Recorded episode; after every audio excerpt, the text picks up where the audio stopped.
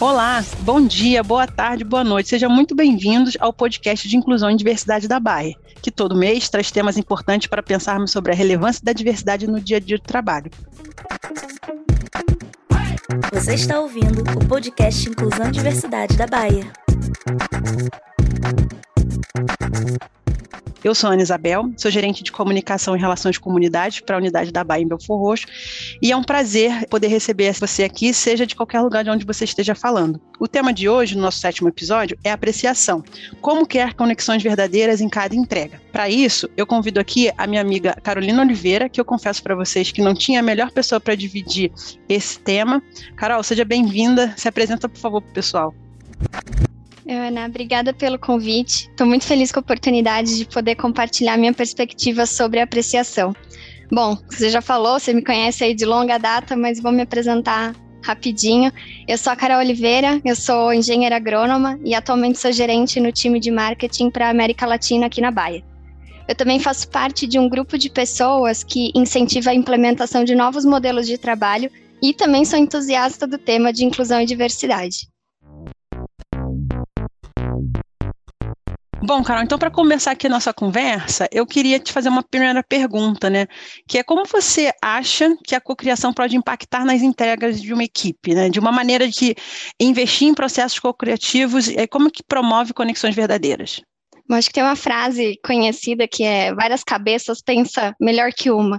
Acho que é exatamente isso que acontece no processo de cocriação. Basicamente, é um grupo de pessoas com diferentes backgrounds, diferentes perspectivas, que são empoderadas a encontrar uma solução que resolva um problema. E acho que as organizações começaram a perceber o imenso valor que isso pode gerar na qualidade não só dos produtos e soluções, mas também no engajamento dos times. É, essa diversidade cognitiva, ela permite que o, ao grupo explorar e descartar hipóteses está muito conectado com o processo de experimentação até encontrar uma solução mais adequada. E, e esse processo de tentativa e erro, atrelada a uma colaboração intensa, acaba aproximando as pessoas. Não, achei perfeito, Carol. Eu acho que também o que para mim me chama muita atenção, o que particularmente acho muito interessante, que no processo de cocriação a gente já parte de um pressuposto que para que ela exista necessariamente é importante que tenha colaboração, né? É, o que é fundamental para criar conexões verdadeiras. Mas indo um pouco além, o mais legal da cocriação é que nunca vai existir um dono da ideia, né? Mas sim um grupo que desenvolve uma proposta, meio que em parceria, né? Se assim a gente pode dizer, que é livre de julgamento e vaidade, né? É, e conforme o processo mesmo já desenrola com ideias, algumas ideias são anexadas, outras substituídas, né, e temos a oportunidade de exercitar uma escutativa.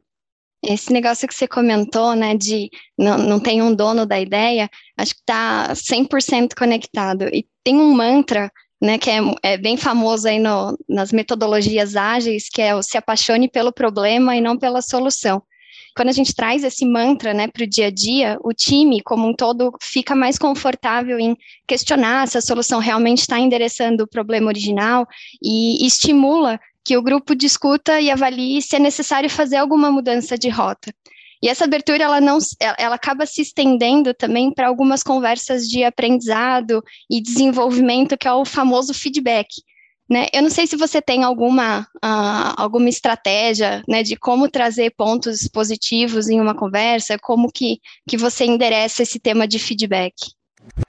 É, Carol, geralmente o que eu procuro fazer, né, né para quando a gente tem que é, dar um feedback, seja ele de que natureza for, né, é um pouco pautar em dados e fatos, né, eu acho que a gente consegue com isso se despir um pouco de qualquer viés que tenha, né? porque muitas vezes você cai num grupo para desenvolver um projeto ou uma determinada atividade, ou até mesmo liderar um time, aquele time já existia, né? Você não, poucas das vezes um líder vai conseguir montar uma equipe do zero, né? Então, e isso passa, não, não necessariamente vai ser, você vai ser próximo das pessoas ou ter total afinidade, né? Que aí vai começar essas relações que a gente comentou.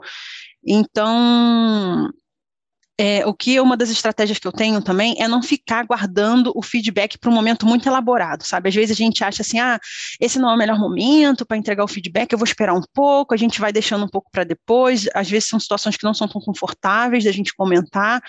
E nunca, é, a gente, acho que a gente não deve esperar um momento perfeito, né? Quanto mais fresca está a situação, na minha opinião, é melhor. Né? Se a gente deixa passar muito tempo, dificulta o entendimento em alguns casos, né? mas é claro que respeitar alguns requisitos, entender a hora, o local, o momento que a pessoa está, porque dependendo do que aconteça, é, um feedback logo bem imediato, é, é, claro que não também na frente de outras pessoas, é, é tentar, dentro do possível, criar um ambiente é, melhor para isso, mas não arrastar né, para para tanto tempo, né? Eu também sou a favor de que, que, os, que os feedbacks, né, é, não apontem só situações positivas, né, como a gente já falou, mas deve, obviamente, é, ser feita de maneira particular, clara e objetiva. Eu também queria te perguntar, Carol, é, como é que você faz antes de compartilhar um feedback? O que, que é importante é, entender, né? O, o, foco ali. Queria te devolver essa pergunta e, e, perguntar um pouco dos critérios que você estabelece, como é que você faz isso? Bom, antes de compartilhar um feedback, acho que é importante entender se o foco é sobre um comportamento indesejado, né, que alguém da equipe teve, ou se é alguma entrega no, que não atingiu algum critério estabelecido. Porque isso vai fazer uh, você refletir qual que é a melhor a forma de conduzir essa conversa. Né? Então, quando a gente está falando de comportamento, é, é, fundamental mapear os exemplos que você comentou, né, situações reais e principalmente recentes que embasem essa conversa. Além disso, também os valores LIFE que a gente tem aqui na Bayer, ele também suporta nessa identificação de comportamentos uh, limitantes e que podem ser desenvolvidos no plano de, de desenvolvimento individual. Bom, eu particularmente não acredito em feedback negativo, porque acho que todo erro traz com, consigo a oportunidade de aprendizado, de melhoria. E seja no processo de desenvolvimento ou na elaboração de uma solução né, que agregue valor para o nosso cliente. E o que a gente chama de feedback positivo nada mais é do que o reconhecimento, né, e a celebração de pequenas vitórias que são importantes durante todo o processo para garantir o engajamento da, da equipe. E aqui eu acho que também vale reforçar que quando a gente fala de feedback, não é só dar feedback, mas também estar aberto a receber. Né? Então, essa troca é muito importante e ela, sem dúvida, ela cria um ambiente amigável e, e construtivo para que a equipe como um todo não só crie soluções e faça uma, né, processos de cocriação, mas elas também se desenvolvam juntas. Carol, achei perfeito esses pontos que você trouxe. Eu queria abrir um parêntese e comentar, né, para talvez o, o, pessoal que esteja nos ouvindo não seja da Bayer. É, acho que é bom a gente comentar, né, que na Bayer os valores, né, da nossa empresa globalmente eles se resumem na palavra life que na verdade é um resumo para liderança, integridade, flexibilidade e eficiência. E para o pessoal que não está tão familiarizado com esse contexto, é só para a gente explicar que são os valores que pautam nossos comportamentos dentro e fora da empresa, né, quando a gente está fora, no caso, representando a companhia, mas que também guiam processos seletivos, é, os nossos planos de desenvolvimento.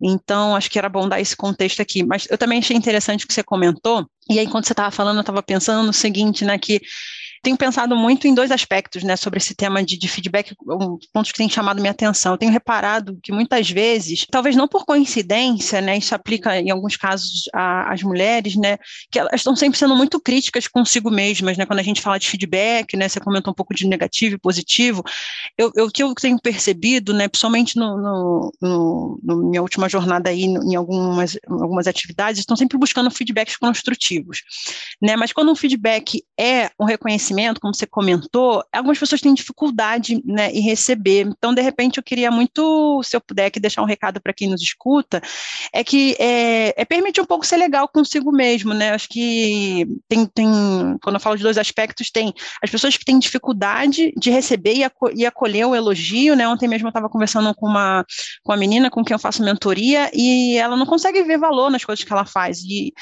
e aí eu acho que, da mesma forma que a gente tem que lembrar, né, de, de a gente buscar feedbacks construtivos, é acolher os elogios quando algo é bem feito. E que também a gente está tão acostumado a reclamar de tanta coisa, né, do que às vezes não está tão bem feito, às vezes tem muita gente que busca um perfeccionismo, né, é, e quando algo é bem feito, a gente tem que partir da ideia que não, não é que não foi mais do que a obrigação, né, gente, mas sim elogiar, reconhecer as pessoas, não só é, quando você tem um papel de líder, mas também os pares que a gente tem, né? E eu lembro muito que isso aconteceu muito entre a Carol e eu, né, Carol? Para quem nos escuta e não nos conhece, acho que vale a pena falar também que a gente trabalhava sobre a mesma diretoria, mas em áreas diferentes, né? E eu tive o prazer muitas vezes de receber feedback com a Carol que eu levo até hoje comigo, né? E aí também, só para não perder aqui, um outro ponto é que eu tenho encontrado com menos frequência, mas existe, é de pessoas que têm uma, uma autoimagem um pouco diferente do que entrega, né? Então, eu sempre costumo dizer que feedback a gente, muitas vezes, a gente escuta,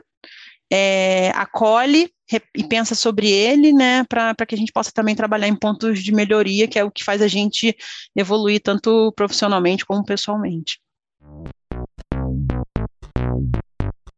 Mas aí também aqui, ó, Carol, seguindo um pouco para, os nossos próximos temas aqui, né, conectando um pouco isso que a gente é, já conversou e, e, sobre como conciliar, né, a gestão e a autonomia, eu queria muito que você, de repente, comentasse como que as lideranças podem investir na colaboração para descentralizar processos de trabalho e promover inclusão. Eu acredito muito na liderança situacional. É, é, um conceito que permite o líder avaliar uma combinação de risco para o negócio e prontidão do colaborador para realizar alguma atividade específica. São algumas combinações, mas que permitem que o líder ele adapte cada situação e vai desde uma, uma liderança mais uh, próxima e mais executora junto com o colaborador até uma, uma liderança mais pautada no empoderamento. E aí aqui um, um, ponto importante é essa liderança situacional, ela não é sobre uma, uma pessoa específica, mas sim sobre situações. Então, por exemplo, eu, eu tenho uh, experiência com gestão de projetos ágeis. Então, quando eu lidero uma squad, o meu gestor ele me empodera para fazer essa atividade porque ele entende que eu tenho uma combinação de competência, comprometimento e a confiança necessária para não trazer nenhum tipo de risco para o negócio. Por outro lado, eu não tenho tanta familiaridade com alguns temas de planejamento financeiro. Então, eu preciso de um suporte maior do, do meu gestor para poder atuar de maneira mais efetiva. E aqui ele pode né, utilizar de diferentes uh, ferramentas, né? ele pode atuar como um, um gestor coach ou como um, um, líder executor, dependendo da situação e do risco, né? Sempre como se fosse uma matriz. E essa adaptação de estilo de liderança, ela é muito valiosa, porque ela permite um processo de aprendizado. Né? Então, se no começo eu, eu tenho mais dificuldade e preciso de um suporte maior, é, aos poucos eu vou ficando mais confiante, criando né, todo um, um, um background sólido para conseguir aos poucos ir fazendo as coisas sozinhas. É como o processo de aprender a andar, né? A gente precisa de um pouquinho de suporte ali no começo, mas a gente vai pegando a confiança, mesmo depois de cair, a gente vai aprendendo e consegue ir sozinho. É, então, isso é muito importante no processo de amadurecimento profissional, né? E ele acaba uh, levando em consideração a velocidade uh, de cada pessoa. Então, ele tem um ponto muito importante que respeita a individualidade e o, o ritmo de cada um. E isso está muito conectado com quando a gente fala de temas ágeis, né, do mindset ágil. É, isso acaba colocando a gente também num, num, numa trilha onde vai, a gente vai poder chegar numa organização cada vez mais ágil e mais horizontal. E Ana, eu queria aproveitar é, esse pontinho aqui que eu trouxe sobre respeitar a individualidade, como que você vê o, o tema de, de lideranças mais afetivas? Bom, Carol, eu acho que o que você fala sobre esse tema, eu olho para ele com muito carinho, porque, principalmente agora no momento que a gente vive de pandemia, né, o desenvolvimento afetivo é, e próximo entre colaboradores e líderes, mais do que nunca é relevante, né? É, a gente tem que entender as particularidades de cada colaborador, o que cada desafio que cada um está tá, tá enfrentando, e quando a gente olha muito no contexto da Bayer, né, o quanto que a gente tem é, sempre teve, né, um, todos somos diversos, mas a gente tem pessoas trabalhando parcialmente, né, é, de maneira híbrida, home office, né, e presencial, outros nunca nem saíram do, do presencial, que é o caso, né, dos nossos sites produtivos, outros continuam 100% remoto, cada um tem uma particularidade, o quanto que a gente teve que expor cada vez mais as nossas vulnerabilidades, né, e se um líder não consegue enxergar entender as particularidades, é, que cada colaborador traz no seu, estilo né, e seu perfil de trabalho, fica muito difícil da gente evoluir essas relações, né, conectando até um pouco a gente falou de, de, de criar conexões verdadeiras, né, para cada entrega. Então, a gente não pode cair um pouco nessa cilada da centralização, da baixa autonomia, é, de, de, uma visão muito é, muito autoritária, eventualmente, ou até única de ver um resultado. Então, a gente não promove, obviamente, a inclusão e tampouco a inovação, né? Então, se a gente conseguir né, evoluir, abraçar cada vez mais um modelo de liderança que empodera o desenvolvimento das pessoas, é, a gente tem muito a ganhar. Parece óbvio, mas muitas vezes não é fácil, né? Porque a gente sempre vai lidar com, com perfis completamente diferentes, a questão das gerações também completamente diferentes, então a gente precisa aí, a gente não pode esquecer que cada um carrega um viés e que a gente tem que estar sempre aberto a discutir, né, e enxergar os nossos próprios viés para a gente se despir deles e assim promover um ambiente melhor de trabalho para todo mundo. Ana, foi um prazerzaço estar tá aqui com você, é, conversar sobre esse tema que a gente gosta tanto, né? E me senti, relembrei os tempos que a gente podia tomar um cafezinho ali no nosso intervalo. Então, obrigada por esse momento. Ah, é verdade, né, Carol? Nossa, eu que, eu que agradeço, agradeço também o convite da Baia. É, super, tô com super saudade de tomar esse cafezinho. Tomara que passe logo tudo isso, né, de pandemia, que a gente possa se reencontrar em breve, né, matar a saudade de um cafezinho que a gente sempre adora, tá? Obrigado por quem ouviu a gente até aqui, continue acompanhando os, o, os episódios é, futuros de podcast. Se você está aqui pela primeira vez, vale a pena é, acompanhar os episódios da Baia, são super bons com outros colegas profissionais incríveis, tá bom? Obrigada, pessoal, até a próxima.